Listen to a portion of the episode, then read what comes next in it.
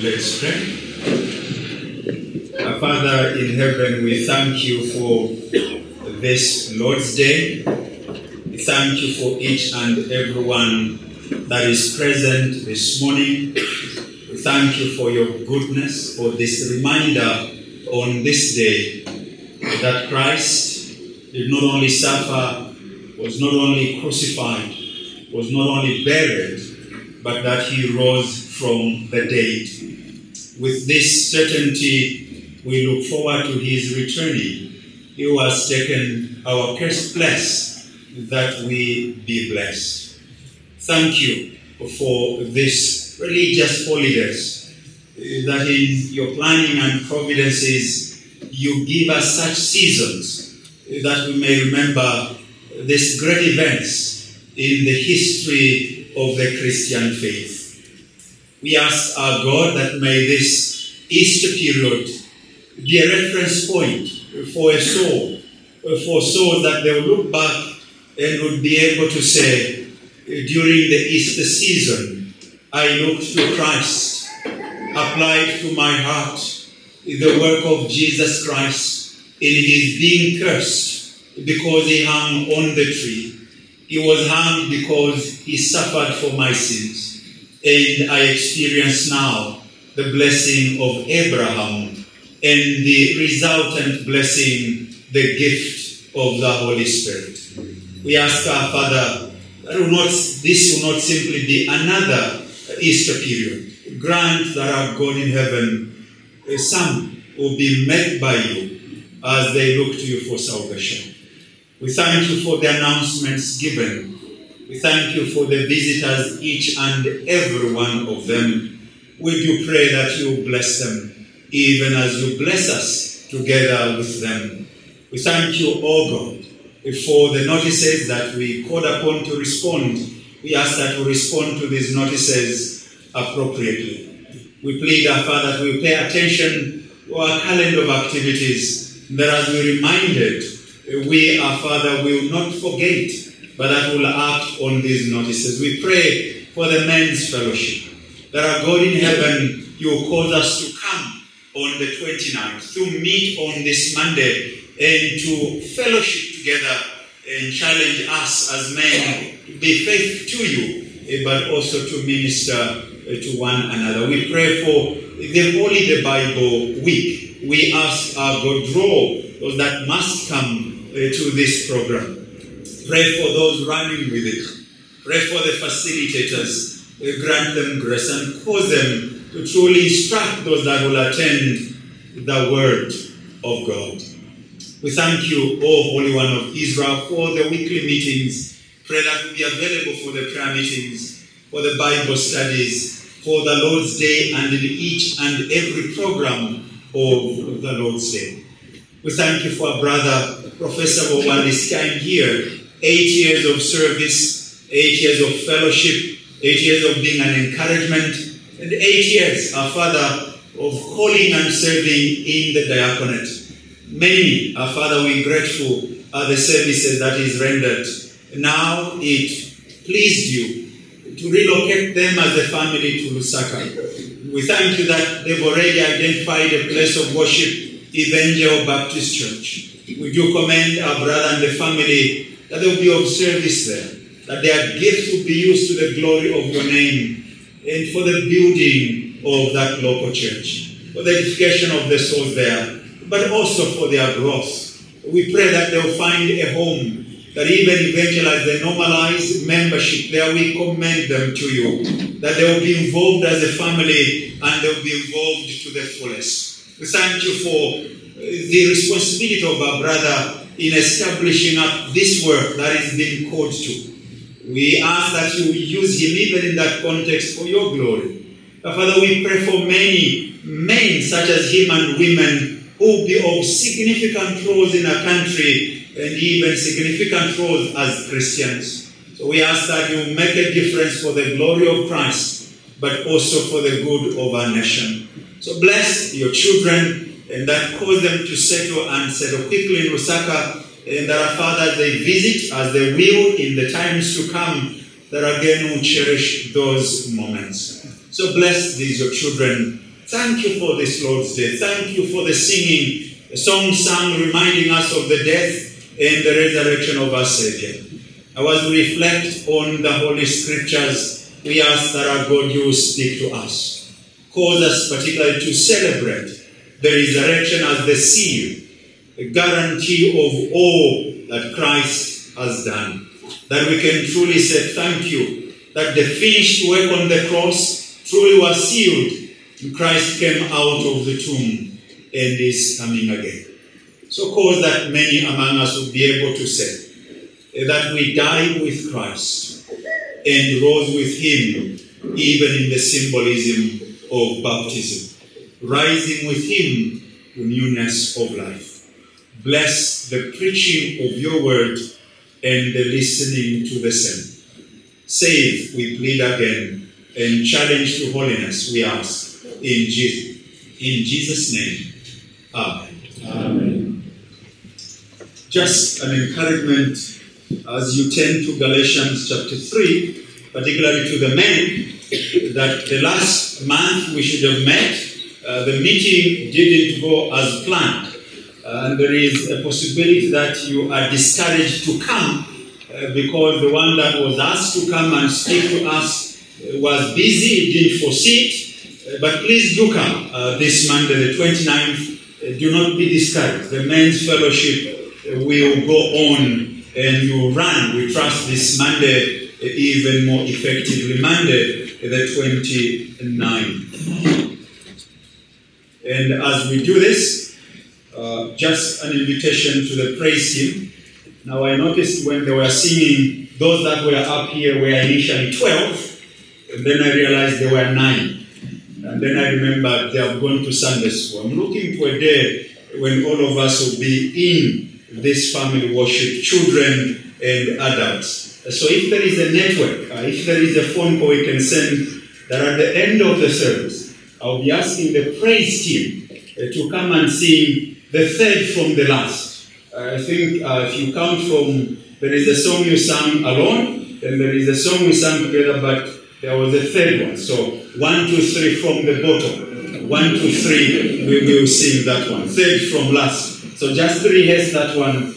And if there is some network to send, uh, to those that have gone out, I would like them to come in and the praise team will lead us in that one. And then we shall sing together the closing hymn. Just in case at the closing you notice a difference, I have asked Batembo that I will close for selfish reasons. And you will see what happens at the close of uh, this day.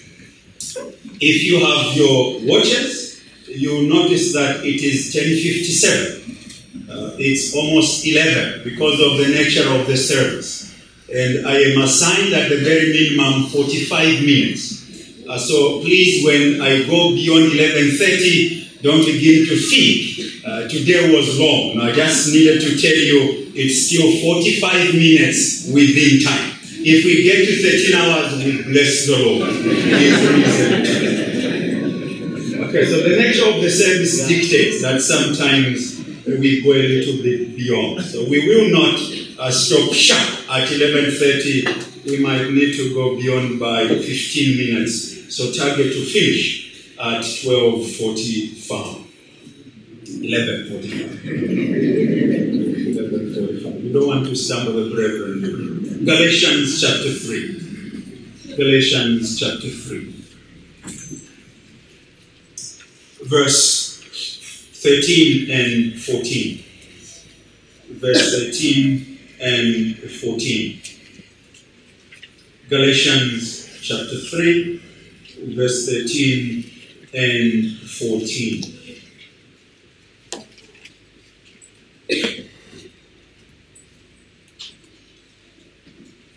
Christ redeemed us from the curse of the law by becoming a curse for us.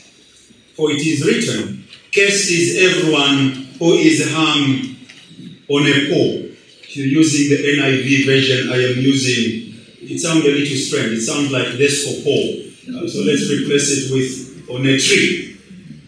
He redeemed us in order that the blessing given to Abraham might come to the Gentiles through Christ Jesus, so that by faith we might receive the promise of the Spirit. We've considered what the phrase means. He took our place. Christ redeemed us from the curse of the law by becoming a curse for us. For it is written, cursed is everyone who is hung on a pole.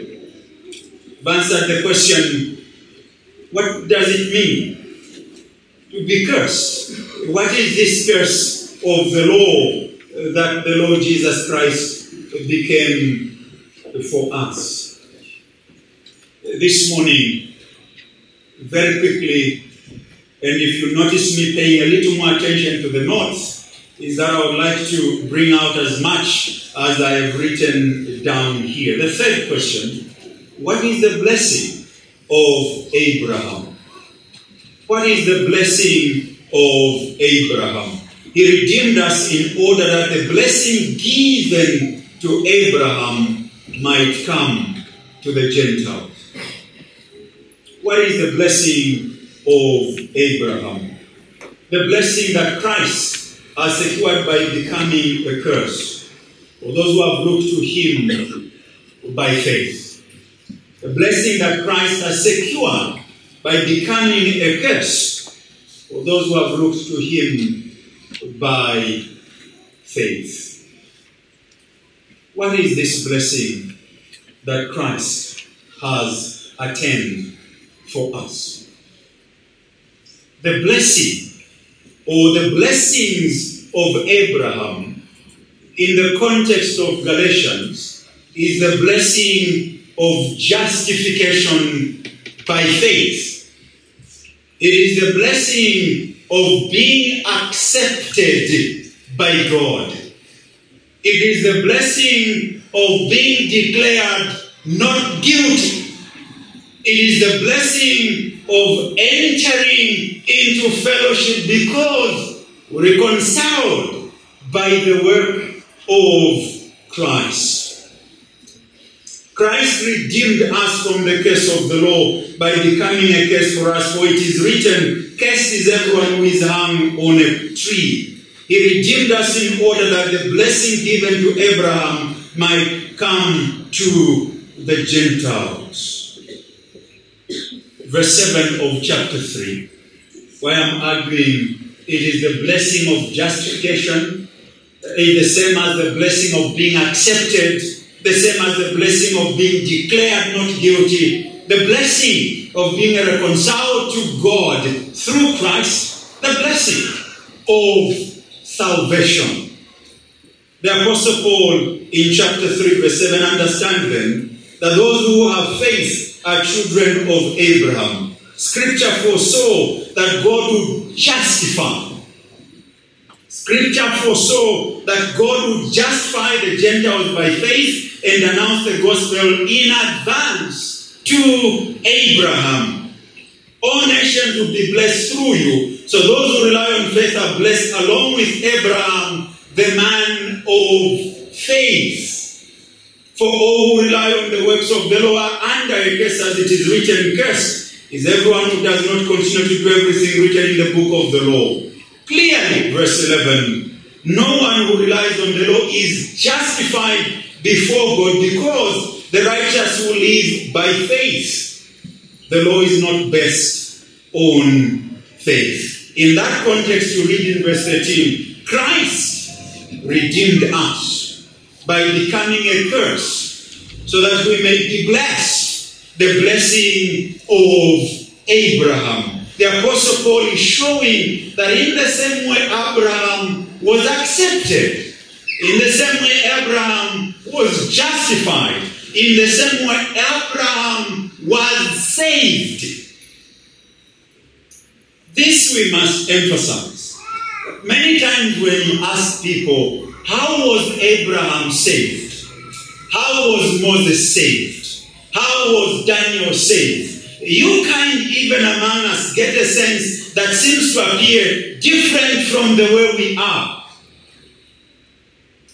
Abraham was saved by faith through Jesus Christ. That same way is the way that we are saved. The blessing of Abraham is the justification by faith, and as a consequence of this, as a result of this, the gift of the Spirit, which we will deal with separately. Blessing of Abraham is liberty that comes by being purchased by Christ to freedom. That this Abraham, who was called out of his native nation, called out of his own people, and has to be on a journey to where God would lead him, and along that journey God says to him, through you, many nations will be blessed. Just as I've called you out and blessed you and saved you, through you. So we speak, we are children of Abraham. It's the blessing of liberty. Abraham coming from the Babylonians or the Chaldeans, a nation enslaved in idolatry and in all kinds of vice and sin, God calls him out of it and sets him on a path of freedom. And it is that freedom that we are blessed through Abraham, or that is the blessing the Apostle Paul calls in the text. He redeems us, he redeemed us in order that the blessing given to Abraham might come to us. The N I V underscores this fact, that this blessing was also a gift to Abraham, and it is a gift to us. And this gift is the gift of belonging, the gift of liberty, the gift of being set free, the gift of fellowship, the gift of being in union with Christ and with God. The gift of having reconciliation with God. And the Apostle Paul says, this is the reason Jesus became a curse for us. The Judaizers, the Judaizers, like every other religion on earth, wanted to lead the Christians into slavery. But Christ died to set them free. And when the Son of Man sets you free, you are free indeed. In this sense, we must say, salvation is not exchanging one form of bondage for another. Salvation is being set free from the bondage of sin and the law into the liberty of God's grace through Christ. That is the blessing of Abraham.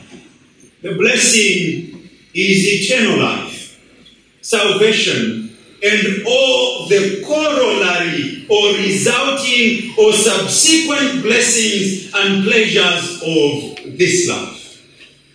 The blessing is eternal life, salvation, and all the corollary, that is resulting subsequent blessings because of the blessing of salvation. That whole package is referred to in our text, the blessing given to Abraham. Therefore, when you read this blessing, that it's eternal life, you reflect on the duration, the length, the period of this blessing. The period of this blessing given to Abraham, or the blessing of Abraham, the E S V puts it, this blessing for which Christ became a curse that we may have it, is eternal. One of the exercises we want to do is simply look up similar words. Eternal means what?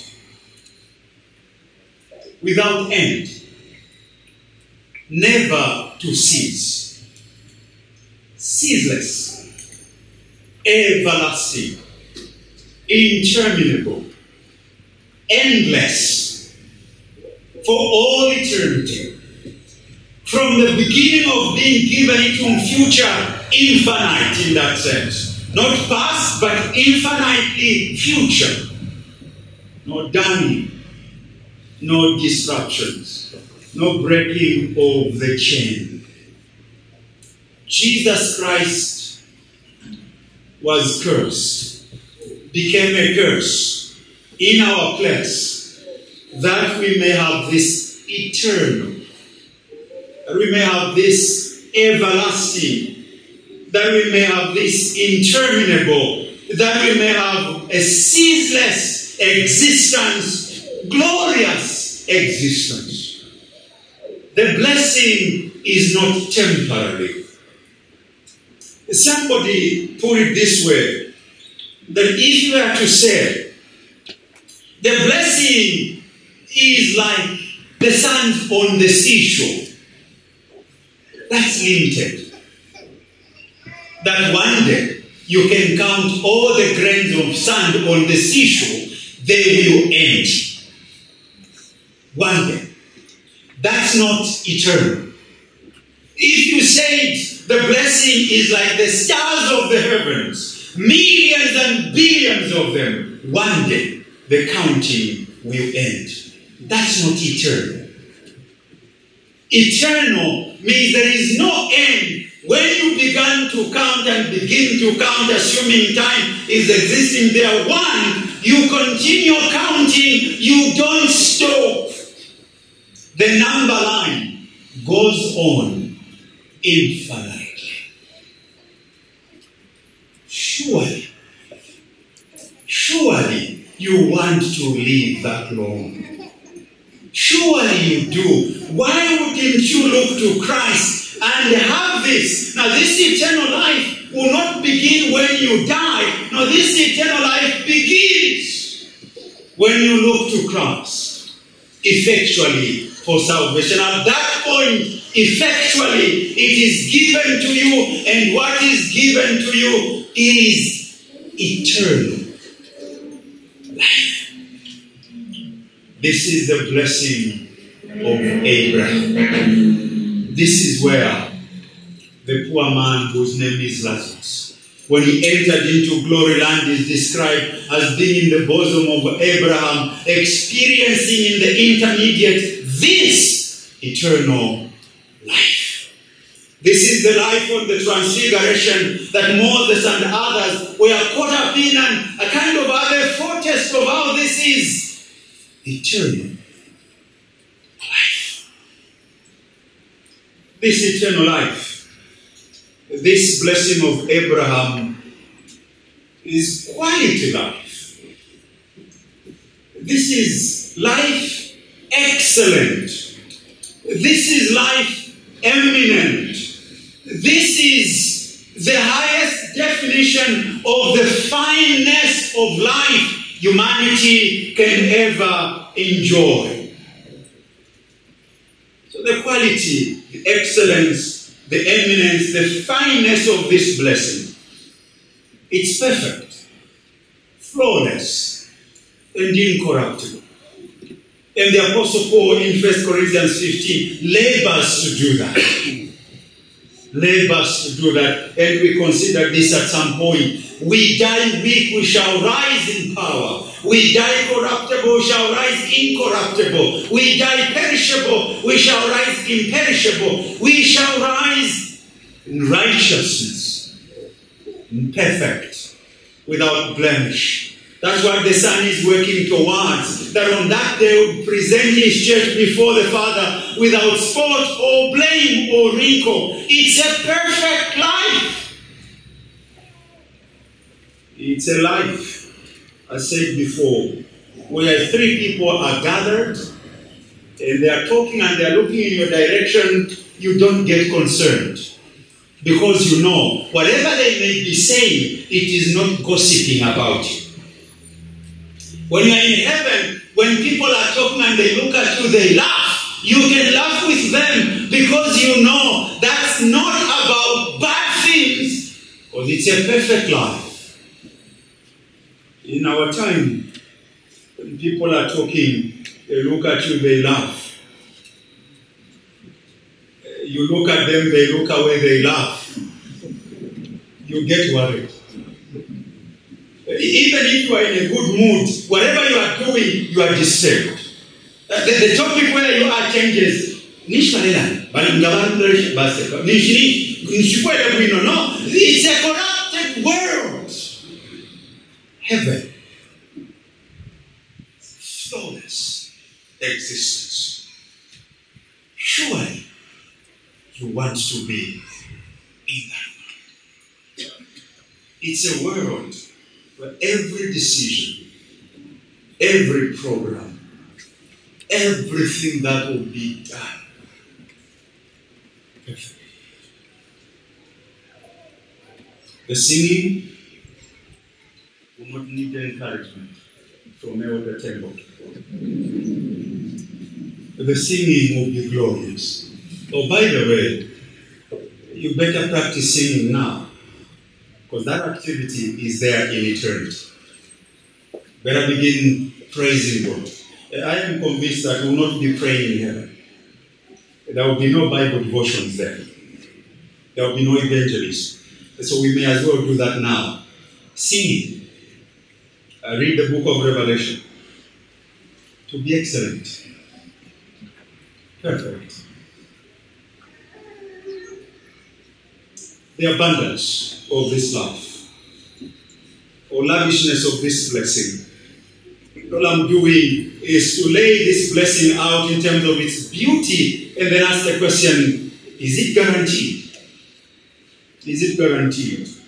The abundance or lavishness of this blessing, this salvation, blessing of Abraham, is described in John, and a little bit of slowing down there, John chapter ten, as life to the full or abundant life. This life is life to the full, N I V puts it. This life is a life in abundance, I think the K J V, or life more abundantly. What does that mean? What we have as life to the full in the N I V is literally as translated by the New King James Version, that they may have it more abundantly.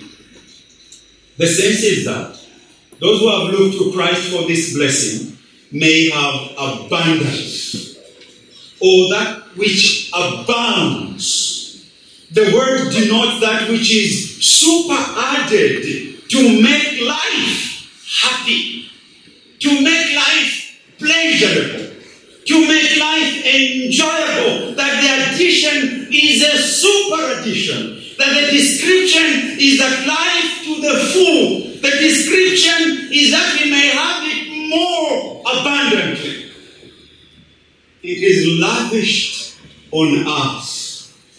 Those who are redeemed shall not merely have life.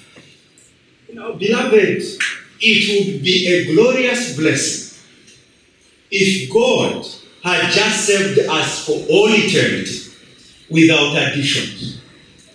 If only He said, even in this life, for example, for those of you that live reasonably good life, your salary is forty-five thousand kwacha, not let's change the kwacha dollars. That's your salary. For you, you wake up in the morning, you do not ask, I need to sell for six months to buy. You say, tomorrow I'm buying a Mercedes Benz. Not you, I talk to none of the big one. That's you. If He just said, this life you're enjoying, you live this life, no dying, that would be great. If God says to me, the life you are living now, Pastor Lama, except for the sickness of your wife, the life you are living, with good health, able to drink tea in the morning. That's why I came into town.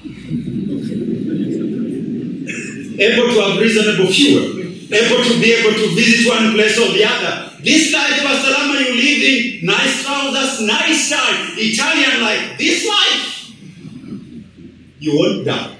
I would say to God, thank you. Oh, even if I'm alone with the family, that's not what He says. That's not what He says.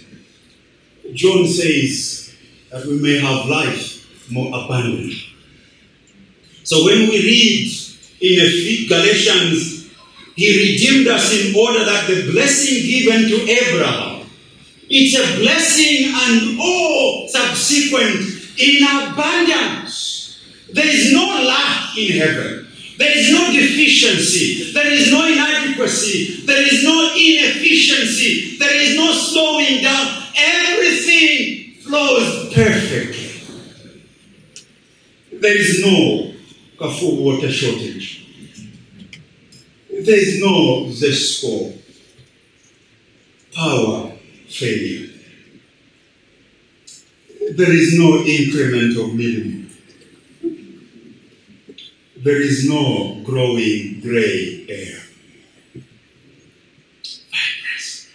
Whatever aches you have in your body, whatever kind of pulling you have, and I think here some of the deacons who are in my age, but I'm ten years older than them, they're saying, I sprained my back, and I'm thinking, you're young. Is this life? The life to come, more abundantly. You can, for those of us in our forties and fifties, no, let me change the statement. For those of you in your forties and fifties, then for those of us in our sixties and seventies, you get to play football, soccer. You know, you realize you've grown old when you think you do better than a fifteen-year-old boy, only to realize you couldn't play a no, the, the body is just passing. You stretch your leg, it refuses. But the mind has gotten it, you've dribbled them, it's in the net. Reality, you are tackled on the ground. It's this life. If you have football in heaven, will be better than Maradona's. What you imagine you will do? It's an abundant life. Like Friday, Saturday, the emphasis was about the negative, the dealing with sin and everything. Well, the Lord's day is a positive aspect. This is a glorious life.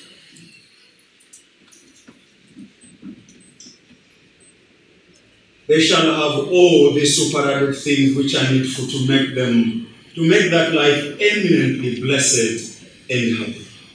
It will be a great act of mercy to keep men merely from annihilation or hell. But Christ will give more than mere existence in heaven. He, he will give such ones eternal joy, eternal peace, the society of the blessed, and all those exalted means of felicity, that is happiness, or pleasure, or blessedness, which are prepared for them in the world of glory. God has done all that needs to be done for you to enjoy this life, for which Christ became a curse, that we may have the blessing of Abraham. The blessing of Abraham, salvation, is a rich and absolutely satisfying life. It is a life defined as lavishing, lavishness. And the word that lavishness comes in the family with is extravagance, lashness, luxury incomparable. In this world, we are warned, don't be extravagant. In this world, that's a dangerous path. In this world, you don't want to be extravagant. In heaven, that's what it's about. Ephesians chapter one. Just in case you say, are you sure? Yes, I am.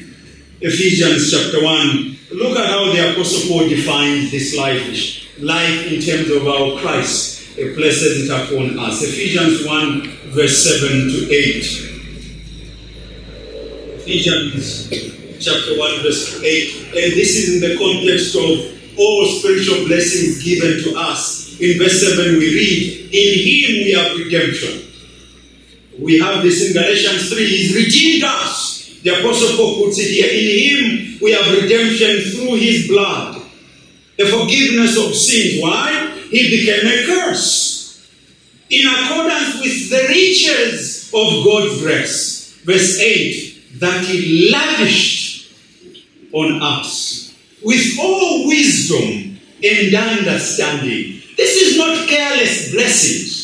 This is wise blessing. This is understandingly provided. It's lavished. Will be lavished even gloriously in that place. That is the blessing of Abraham. The president was campaigning. Sometimes you hope they, these are things that don't happen. They do. President is campaigning. One of the men points to him and says, Abba, and the president celebrates. But there is one who, to whom gold and silver belongs. There is one to whom we can point and say, he has the kasaka proper. He has the kasaka proper. The president may have the kasaka for now. You can debate whether you should or you shouldn't, but may have the kasaka for now. Oh, but beloved, you may not have the kasaka today. Even the little you have in your account may not amount to much. But there is a biblical injunction to this effect. Lay your treasures in heaven. Where your soul will be, your treasures must be. So the kasaka must belong there. And this life in heaven is life abundant, life to the full. The richness of this life is experienced at the very entrance of the eternal kingdom.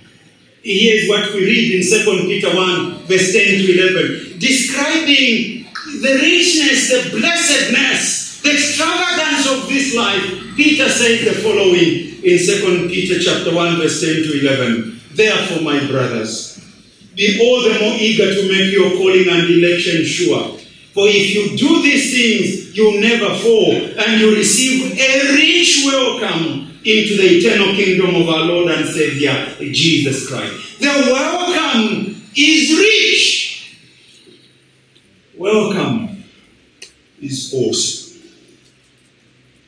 One old divine has put it this way in defining this fullness of life, which Jesus Christ became a sin or a curse that we may have this blessing. It is not merely, it is not merely, it is not merely than the life of wicked men, whose blessings are a curse for them, or than their own life, only in the present state of things, or than long life promised under the law to the observers of it, but even that of the life of Adam in innocence. This eternal life is beyond the Garden of Eden. And the argument is this, that Adam experienced physical life. Adam was in constant danger of breaking the law. We will not. There will be no two trees or one tree. Tree of life and of don't eat. No. There will only be one tree. Only one. And you can eat from it as long and as much as you want.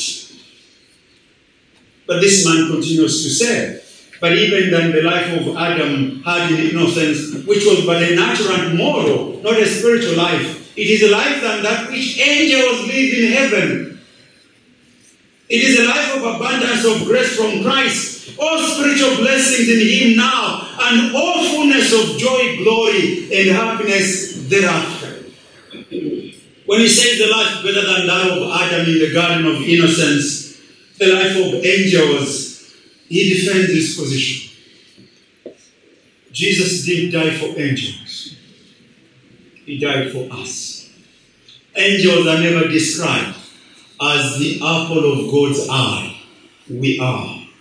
Angels are not the apex of God's creation. Humanity is. Angels will not stand judge for us. We will stand judge. Angels are never given second opportunity. We are given. By the way, let me say this again. Please, when you refer to Christ, it is not correct to say he's a God of second chances. He's a God of a million chances. God does not give you one opportunity and second done. If that was true, guess what would have happened to all of us here? Guess what would have happened? If God was like us, no, second chance, second done, we would all be dead. That is why these opportunities, even to use chances wrong, these opportunities are described as has gracious dealings with us. Not a God of first chance, second, third.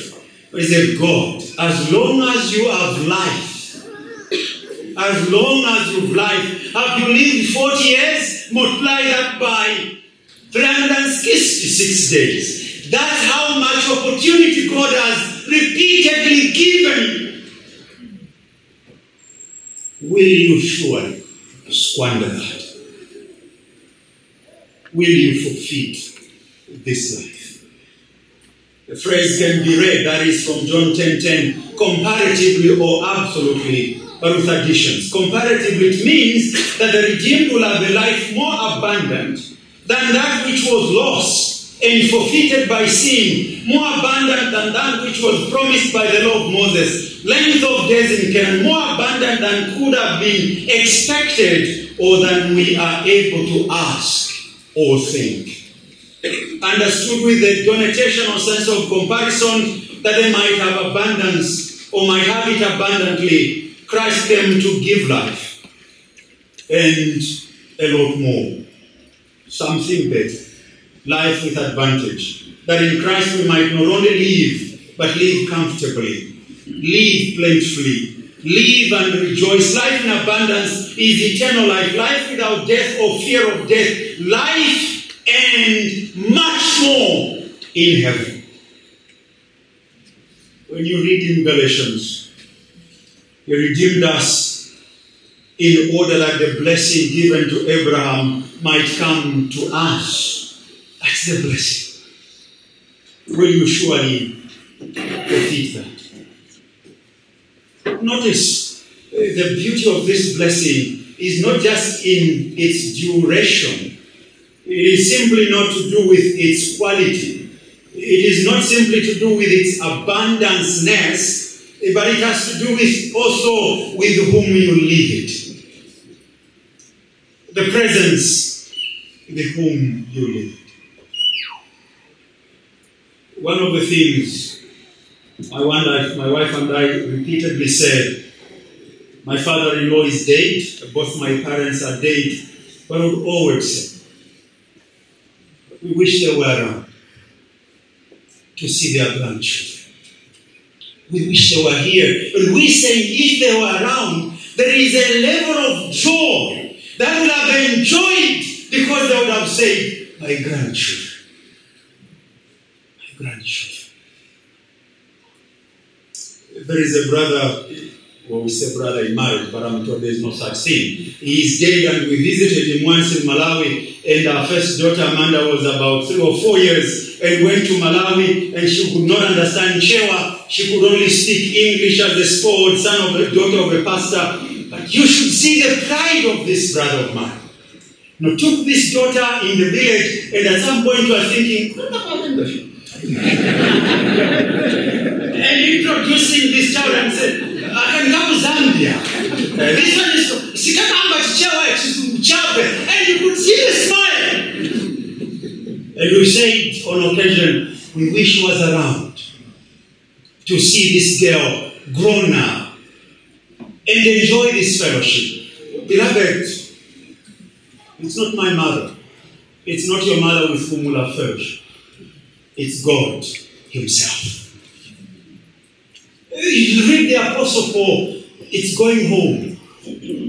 That fellowship that was affected in the garden, when they ate, that's the first thing affected. There is a distance. That fellowship will be restored. Glorious way. We shall be in the presence. We shall see Him as He is. We shall see Him face to face. That's what we shall enjoy this life with. Now, husbands know that life with wives is glorious, except a few times. Ah, there will be no those moments in heaven. Wives know that husbands are good men. Sometimes. They wish they didn't know them. There won't be that in heaven. Children know that parents are loving, just that sometimes they are harsh. There won't be that in heaven. A present that makes this blessing incomparably, outstandingly beautiful. God. God. We said yesterday that a case is the righteous judgment of God upon a sinner, where the sinner is cast out of the presence of God, of God into hell forever. Well, the blessing is God's gracious acceptance of a sinner through Christ, where such a sinner by faith is welcomed in the presence of God in heaven forever. Will you be home? One of the immediate effects of the fall was the straining of intimate fellowship between man and God. The blessing of Abraham, justification or salvation, brings back this fellowship. At its peak, an eternal experience, we will be in heaven. The recipients of this blessing, the redeemed. Verse fourteen, he redeemed us, in order that the blessing given to Abraham might come to the Gentiles through Christ Jesus, so that by faith we might receive the promise of the Spirit. Christ redeemed us from the curse of the law by becoming a curse for us. It's the redeemed. It's the saved. It's those who can say, I am a Christian. Those who can say, I am a child of God. Those who can say, I belong to the children of this God. Those who can pray the Lord's Prayer, our Father, and personalize it, my Father. Only those, only those who have this blessing. It's available this morning for all of us. Well, very quickly, what about the promise of the Holy Spirit? Or the promised Holy Spirit in Galatians? Returns to a subject he touched on in question form. Notice that this is how Paul began in this chapter two, verse three. I would like to learn just one thing from you. Did you receive the Spirit by observing the law? So the subject of the Spirit is not beginning now. Verse three. Are you so foolish after beginning with the Spirit? Are you now trying to attain your goal by human efforts? And he goes back to this in chapter four, verse six. Because you are sons.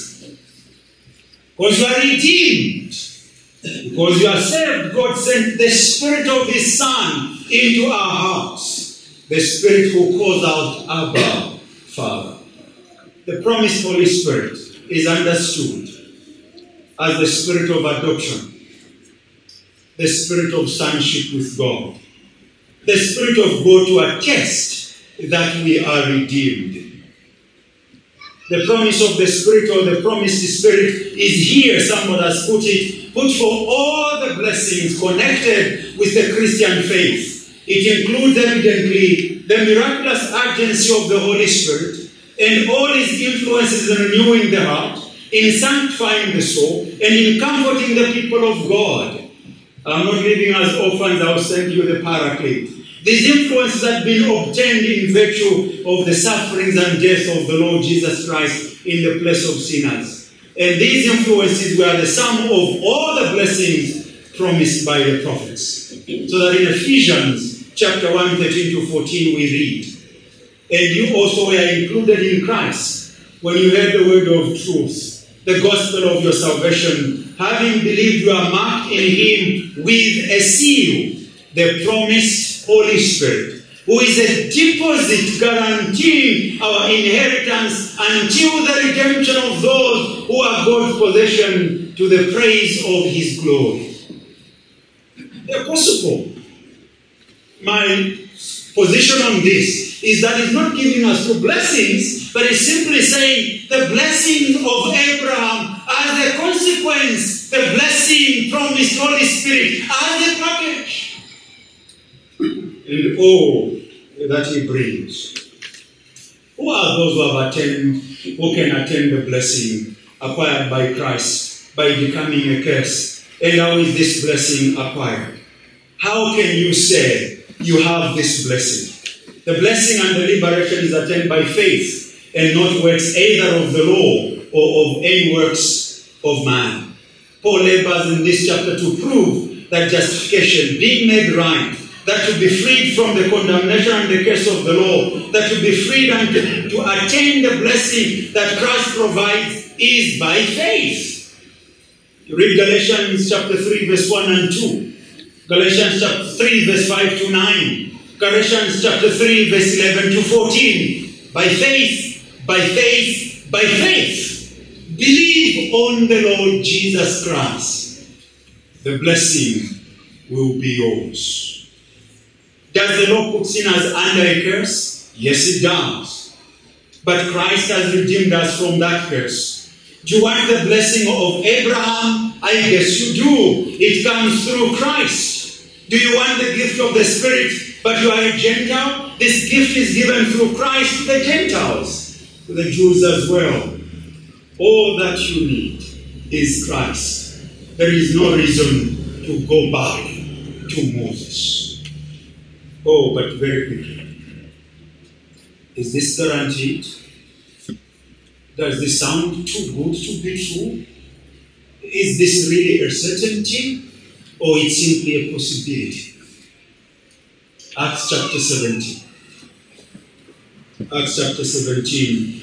Notice there, in the negative, but overall, for all the works of God, what is the proof? What is the evidence? What is the guarantee? Acts chapter seventeen, verse thirty-one.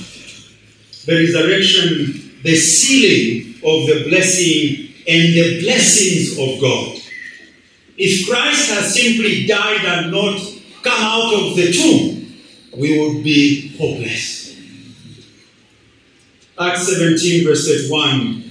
Let's begin from verse twenty-nine. Therefore, since we are God's offspring, we should not think that the divine being is like gold or silver or stone, an image made by human design and skill. In the past, God overlooked such ignorance, but now he commands all people everywhere to repent, for he has set a day when he will judge the world with justice by the man he has appointed. What is the proof that this will happen?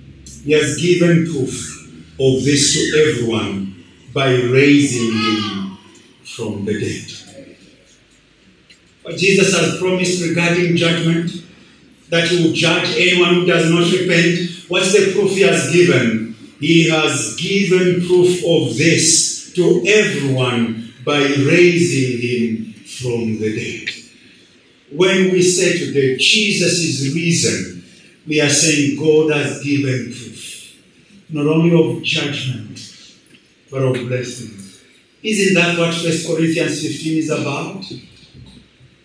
It is God's guarantee of judgment. First Corinthians, Acts seventeen, thirty-one. It is God's guarantee for our resurrection. Acts fifteen, thirteen.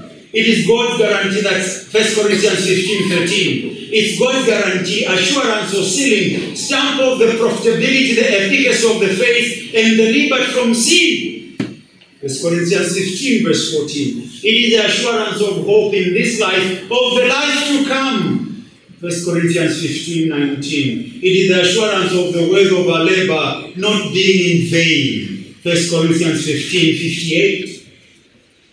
Let us summarize all this this way. It is the sealing of the blessing and the blessings of Christ. So that when we sing, Lord, in the grave he lay, Jesus my Savior, waiting the coming day, Jesus my Lord. Oh, we must also sing, up from the grave he arose. With a mighty triumph over his foes, he arose a victor from the dark domain, and he lives forever with his saints to reign. He arose. He arose. Hallelujah. Christ arose. Vainly they watch his bed, Jesus my Savior. Vainly they seal the dead, Jesus my Lord. Death cannot keep his prayer, Jesus my Savior. He tore the bars away, Jesus my Lord. Up from the grave he arose. He rose from the dead to seal the promise. Do you have it? is this promise yours? If it is not, please look up the one who has risen from the dead, and you will seal your blessing and mine. Are you sure you are not under the curse of the Lord?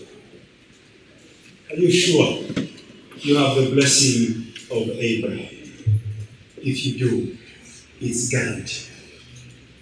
If this is what God has done, salvation is a certainty. No one, no one can bring it to a stop. Christ is risen.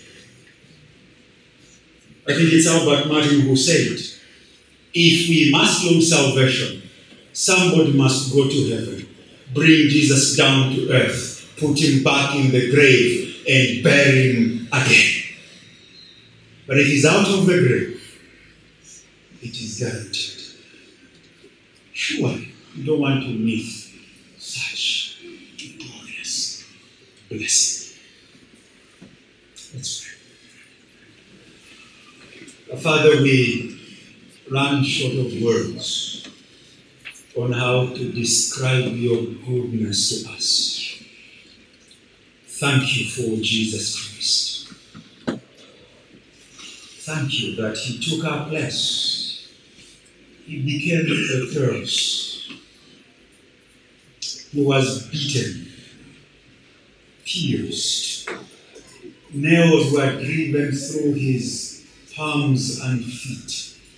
Crown of thorns on his head, spat upon, ridiculed and mocked, insulted, almost left naked on the cross, stretched hanging loose, nails pulling on his muscles and bones. Oh, but even as that was painful, he bore our sin. Experience the displeasure of the Father looking away. We do not understand what that means. But he cried, my God, my God, why have you forsaken me? The agony of sin was upon him. All this, all this, that we may have the blessing of Abraham, an abundant life. Oh Lord, why would any not look to you for this life? Please save. Grant no one no peace. Only when they come to you. Give them a heart that will not be at rest until they address the state of their heart. Grant them the reality of being enemies of God until they are reconciled to you. Cause them to experience the agony of slavery of the curse of the law. Grant such torment that they will look to Christ and enjoy this life. Please, God, please save. In Jesus' name.